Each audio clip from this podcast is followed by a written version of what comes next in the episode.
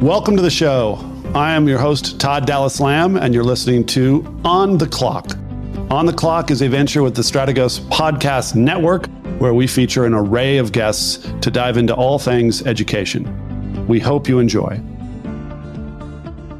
Welcome back to On the Clock with Todd Dallas Lamb. I, uh, your host, happy to have my, our audience back today for a really interesting conversation. You know, about 15 months ago, uh, virtual learning was somewhat controversial in the United States of America, and now it is frankly the norm in almost every uh, location in our country. My guest today is Diana Reaume.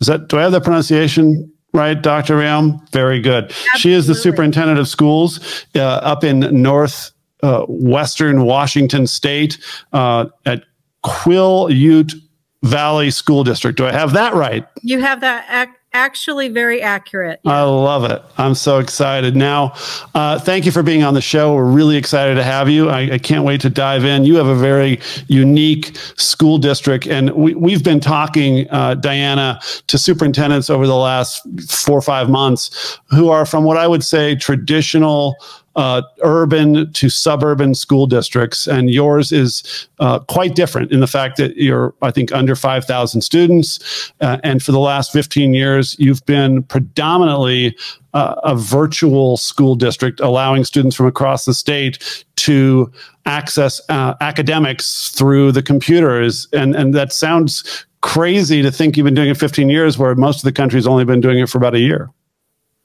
Yeah, that's accurate. We um, started our, our, our program is called Insight School of Washington. It's a choice school, and we started it in 2006 with seven students, and currently I think we have almost 3,000 enrolled um, in our school.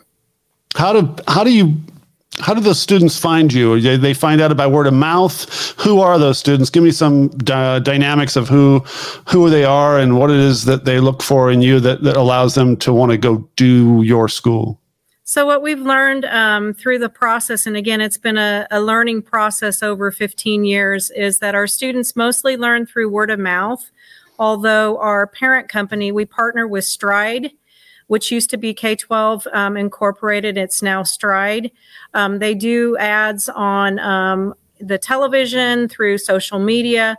But one of the things we've learned about our, our students is they come to us mainly through word of mouth. So they hear from other students um, friends in the neighborhood, friends who were in their former schools, but we get a variety of students. Um, one of our niches is that we have we regain students who um, are credit deficient. They don't do well in brick and mortar for whatever reason. It might be a home situation. They have to work outside of school and they have to work during the day to help support their family. Um, we have some young mothers. We actually have some stars. Like uh, we at one point had a, a competitive um, ping pong. Um, I guess player is what you would call him. I would. Uh, yeah. And so it varies. Um, but really, we have learned, at least in Washington state up until now, we thought that about 12% of our students collectively, if you were looking at all of our students in Washington state, really only about 12% flourished in a true online environment where they never step foot in a school. The only face to face events that we have are at the end of the year. We do a graduation. We typically graduate about 500 students, and then we do a National Honor Society induction. And then we also do a prom where students might be able to meet each other face to face for the first time. Everything and, else is done online.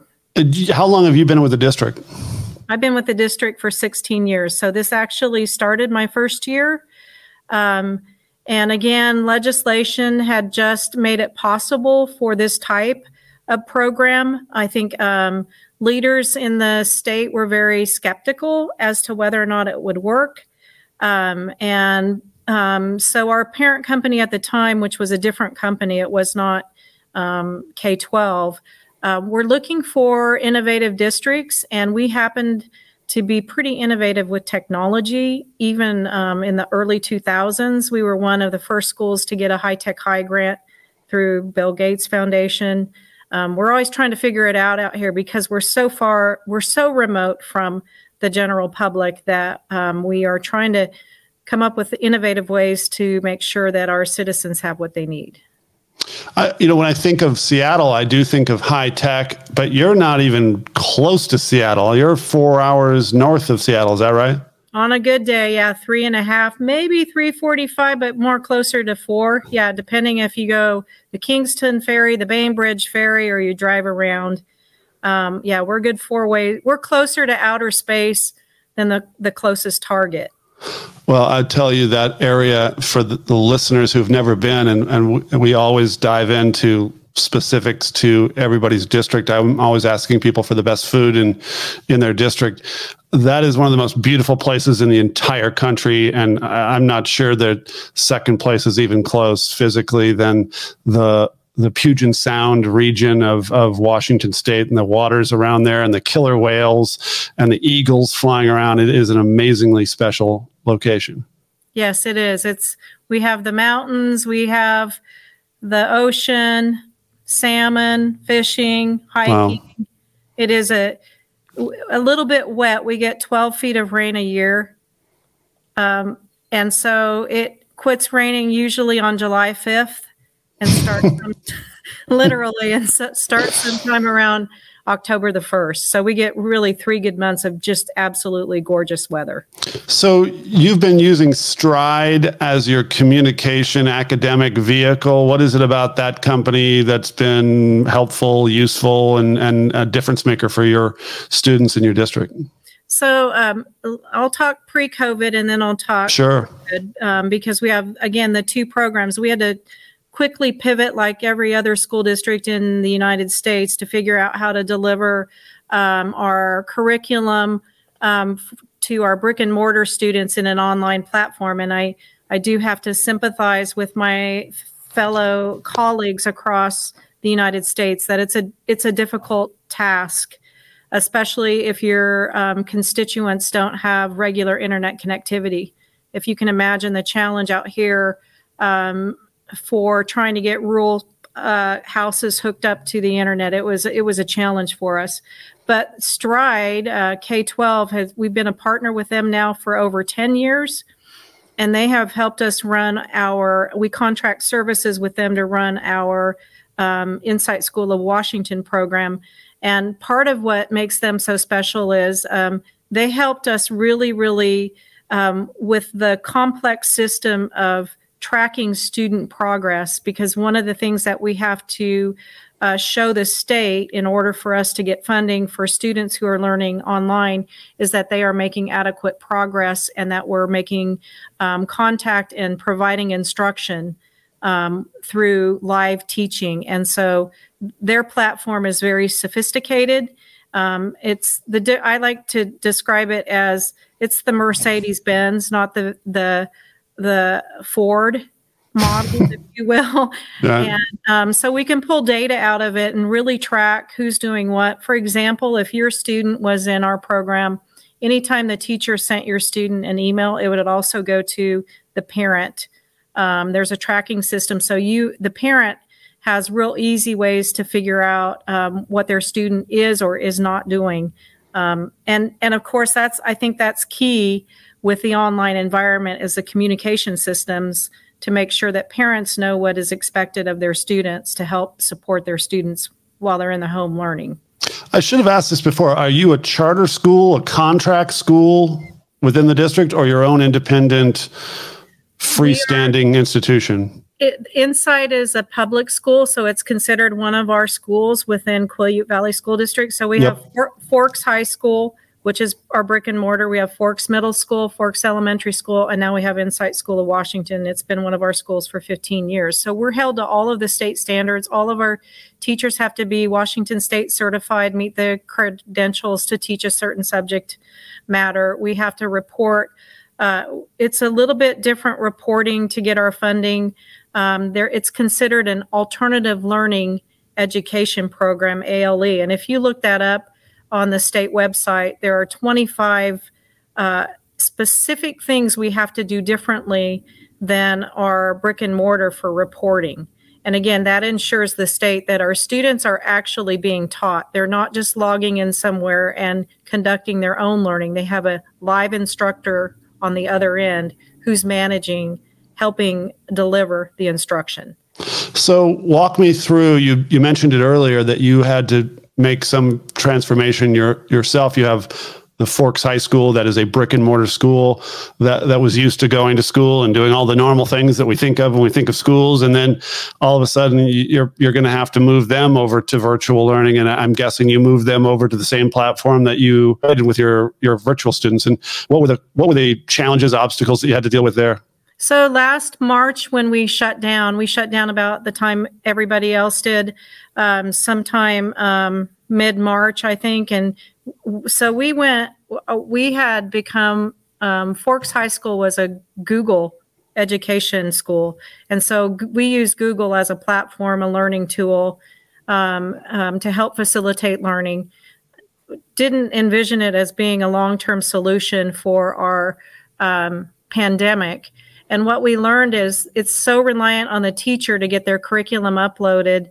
And then there's no real reporting um, systems to see exactly what everyone's doing. The commu- communication systems aren't there, as well as just the whole security um, that we need for student safety when they're on the internet. And so we limped along um, last March to June. And then when June came, we were told um, from the state that we needed to be able to pivot back and forth that we, they weren't sure where the data was taking us. So, um, and we didn't know about safety measures in the school. So, what we envisioned is that we were going to be shutting down or having to quarantine a school, a, a section of the. So, we wanted something that was very fluid where a student could learn on the platform and then if we had to shut down, could go home and learn. The first thing we did was to give you an idea how small Forks is in the comparison to some of our other metropolitan areas. We have 532 families in our system in brick and mortar. Of the 532, 267 did not have internet connectivity. So the first thing that we had to figure out was how to get internet connectivity. And literally, there were some places, for example, the Hoh tribe, which is a, a, a sovereign nation south of Forks, about an hour and a half, an hour and 45 minutes they had no way to hook up to the internet, and we serve 45 students down there. Luckily, they worked with Starlink um, and were able to get a beta connection. Um, so by September 1, every student there had internet connectivity. That was only one example of the many things we had to do. We worked with our public utility, um, with some of the different, um, uh, that took us a whole probably month and a half or two months to figure all of that out. And we got most all of our families hooked up. But then the second challenge is how do you shift your curriculum, um, your brick and mortar curriculum? Ha- teachers literally to get ready and get used to using a platform didn't have time to move all of their curriculum onto Google. And so the the we figured the best thing would be to to really purchase a curriculum for the year that was ready to go. And that's what our Fuel Ed through Stride has allowed us to do, actually learning solutions. And that is you have a, a you're a third grade teacher, you have all the third grade standards aligned um, for math and ELA, science if you're choosing, and whatnot. And so the one thing we wanted to assure is that students had access to the regular standards while they're away. And we didn't know if it was going to be intermittent for two months, for three months we were prepare, preparing to open up our doors and on um, September, I think the third, and our goal was to make sure one, get a read on our students and see if they were healthy and what their needs were, their physical and emotional needs, and then teach them the platform because we figured the data was increasing here. We were seeing more and more of the virus. Well, then a week before we were to open up our doors, they shut us down. DOH, Department of Health, shut us down. So then we had to start remote. So we spent the first month trying to uh, get everybody on the system, meaning logged in, understanding um, what you need to do. And that was not what we had had anticipated. We felt we would have been better if we could have started in person, taught them how to use the platform, and then launched them back out into remote. Right. Now, since then, um, so really what it's provided, uh, um, and we couldn't mix cohorts. We knew that there was no way we could do a bell schedule at the high school, a traditional one where kids went to six classes, because we we were um, learning that we had six health and safety measures that we had to implement to demonstrate that our students would be safe: mask wearing, social distancing, six foot social distancing, staying in the same cohort all day, then the cleaning I can't even remember them all, but basically, our kids were assigned to a homeroom. They could six foot socially distance, wear their masks, and they learned how to use the platform. So they've been online learners in a brick and mortar. That's where we call the hybrid. Um, it, I, I've, I've seen some incredible teaching. I'll describe a kindergarten room where I have one employee who has to work from home because of underlying health conditions. She's our our health and PE teacher. And so you have a kindergarten classroom where there are 14 students in person and four who are not coming in because one of our choices by the state is a parent has the right to do online learning at home. So four of the families decided they want to keep their kindergartners at home. So the teacher pulls up the screen, the 14 students pull up their Chromebooks, they know how to log in, kindergartners know how to log in. The four come that are at home are on the screen, and then it's PE time, so the PE health teacher comes on the screen. Wow, it was incredible, yep. incredible. So let me ask you, you, I think what a lot of districts did that did not have online curriculum sort of established was you basically set up Zoom I, I know this from personal experience. And you you tried to adapt what you had curriculum wise to a Zoom world. I will share my screen and I will show you what uh, you would normally be looking at in a classroom. Walk me and my and our listeners through the difference between that and then actually having something that's curriculum based that can be shared. What, what is the difference? Because you know as you know we, we share this not only with superintendents uh, who may or may not have a sophisticated understanding of, of those two dynamics but also parents who uh, we share with a lot of parents who definitely probably haven't thought through what the the difference is. What walk me through the difference. Um, i'll try to give you let's say that you are a eighth grade science teacher and in the state of Washington, um, you do a little bit of earth science. You, you're really um, introducing a lot of the, the different science areas, earth science, maybe space. Um, so the curriculum is there on the platform, meaning the teacher has access to any lessons that he or she, um, you could chronologically say, I'm going to let, um, uh, I'm going to plan a week at a time, but I get to choose the lessons that are aligned to the standards based on Washington State in our curriculum, the the actual fuel ed that we're using. Whereas if we didn't, if we were just using Zoom or we were using Google, which you'd use Google Hangouts then, um, then I would have to figure out how to upload all of my lessons where there they're accessible, ready to go. It's just a click of a, I'm going to do these five lessons this week and turn these right. kids. Yeah. And then um, there's a there's a uh, of course like a Zoom, uh, any of the component the bells and whistles that you would utilize. So we have what are called class connects. Um, the the real work on our end is to still set up a schedule. I mean, you still need a schedule for students, especially in a high school or middle school setting, because if you're going to do a class connect with geometry, I can't be in my science class. And so you've got to heavily coordinate those and then um, also coordinate anytime you're going to do one on one intervention or what we call office hours. Um, and so we we went, but we opened up before any other school um, in our region and stayed open the entire time. Um, from October the 5th when we opened. We even stayed open during some, what I would consider when the data was climbing, but our health and safety measures were so well solidified and um, operated amongst the staff and students the mask wearing, the social distancing. The one time we had um, one employee and a student show up, they were positive.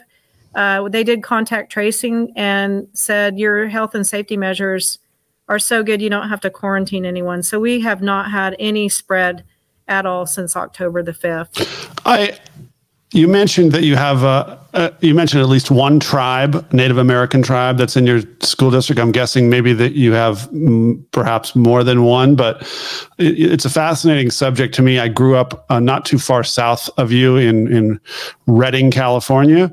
Uh, my mother was a teacher for 42 years in Buckeye, California, and the Wintu tribe was uh, the predominant uh, Native American tribe at that school.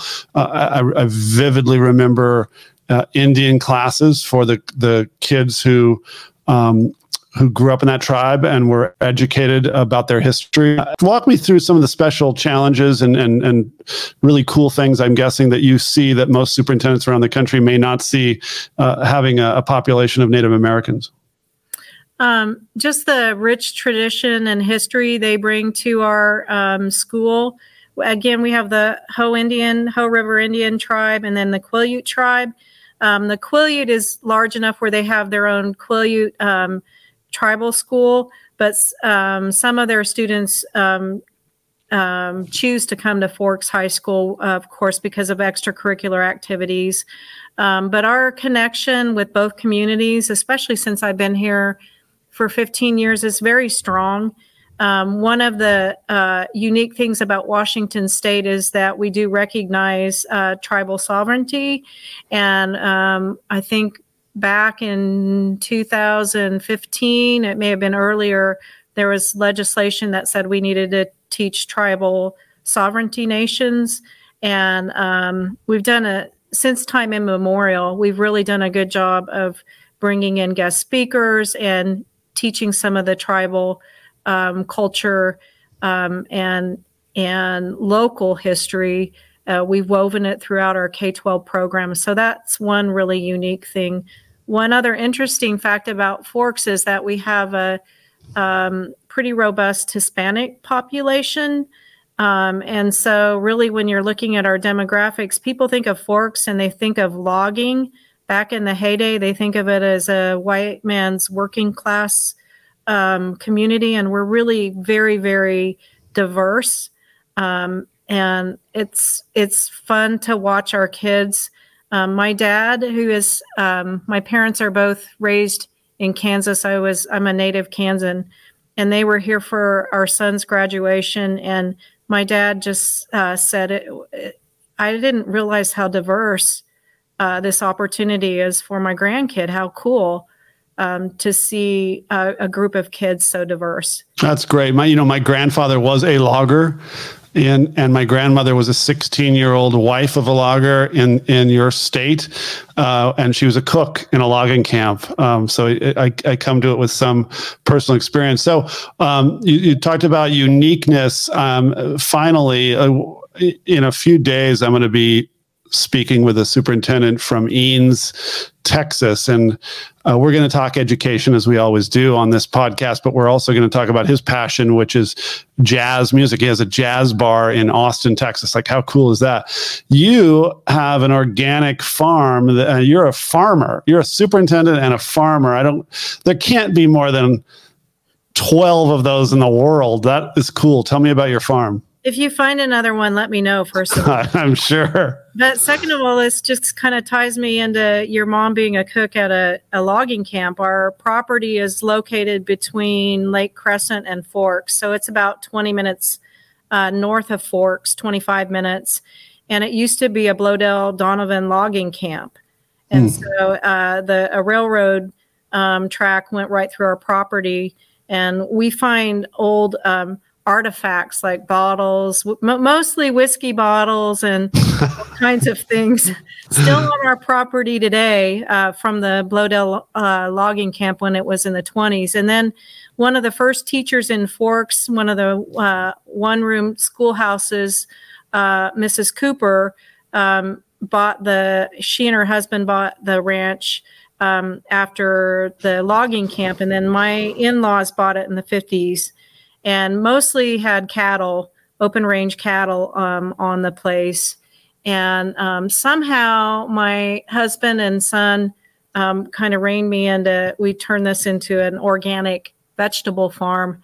And I, I wouldn't say it is my passion, although it kind it, it has become my passion. I'm um, I believe in in educating the whole child, but I also believe that when children come to school and they're they're undernourished or their basic needs aren't met, it's really difficult. I've been in this business a long time. It's really difficult to educate and get them focused on learning. If they're hungry or they're upset or something's not right in their lives, and so um, it's our passion, our farm's passion, to get fresh vegetables to Forks. We're considered a food desert um, out here. And again, part of that is because we're um, isolated. And um, so it's an interesting, very quick season because, again, we're dealing with uh, the biggest obstacle of 12 feet of rain a year. Hmm. And um, so um, our season, we're about 800 feet up and where forks will be socked in with um, with fog and what have you from the ocean, we're up in the sun belt. Um, so we get really intense sun between June and September. And so uh, we figured out how to do it. We've done it now for 10 years. I say every year we're giving it up. Um, but we produce for the local uh, grocery store and um, a farm stand, Sarge's Farm Stand, which um, serves vet. It's a, a housing a farm stand for vets. It supports vets. And um, then we also provide for a lot of canners, um, homesteaders who still like to can. I, I mean, I've long thought that the food that we serve in American schools uh, leaves something to be desired from a nutritional aspect. Uh, be fascinated to know your thoughts on on what you've been able to do to improve that in your own school district. And you think about what we serve. I mean, manwiches were a main thing when I was growing up. The food was not great, and if you look at the current, you know, we get back to talking about the COVID virus, you know, the number one indicator of people who suffer from the disease is, is obesity. I, I, wonder if that's worthy of a, a, real conversation in this country about how we should be feeding our kids. Uh, as an organic farmer, I, I would imagine, I, I would think you think we, we could improve on that. Uh, most certainly. And so there is conflict of interest. We can't do the farm to school here. Yep. Within my district. However, I will tell you that uh, with COVID, we have done a lot more business with the food banks. Um, we provide food and and actually have grants that pay us to give food to the Forks Food Bank, Quileute um, Pantry, and then Port Angeles is a little bit bigger in Sequim, and we've done a lot more business this year. In fact, we're thinking about getting out of the business and then again for the need for my passion is really making sure that kids who need it families who need fresh vegetables have it. Um, and we have seen an uptick in the need for uh, food in our pantries. And of course as a school district we've fed when we cl- we haven't stopped feeding our children um, throughout the summer. We usually do just a summer school run but we went ahead and continued to, to provide breakfast and lunch to all of our students all the way through the summer. Um, my goal would to someday, when I retire, make sure that our school district is set up so that they can serve better um, or serve fresh local vegetables. Um, one of the other school districts does it. It does take a lot more manpower um, to pull that off. I'm sure. Well, Diane Reaume, thank you so much for being on the clock. I can tell you now that you are effectively off the clock. How could our listeners uh, reach you on social media or through email if they wanted to reach out? If they wanted to reach out, they can reach out at Diana, D I A N A, dot Reaume, R E A U M E, at qvschools.org or I'm also on Facebook, and they could reach me through Reaume Organic Farms on Facebook. Terrific. Diana is the superintendent for Quillayute Valley School District in upstate Washington. I'm really very happy you've been on the show. Great conversation, and we hope to talk to you again soon. Thank you. Thank you. If you want to learn more about the show, please visit www.strategosgroup.com. Please consider subscribing on your podcast streaming platform so you don't miss out on our next episode. And until next time, I'm Todd Dallas Lamb, signing off.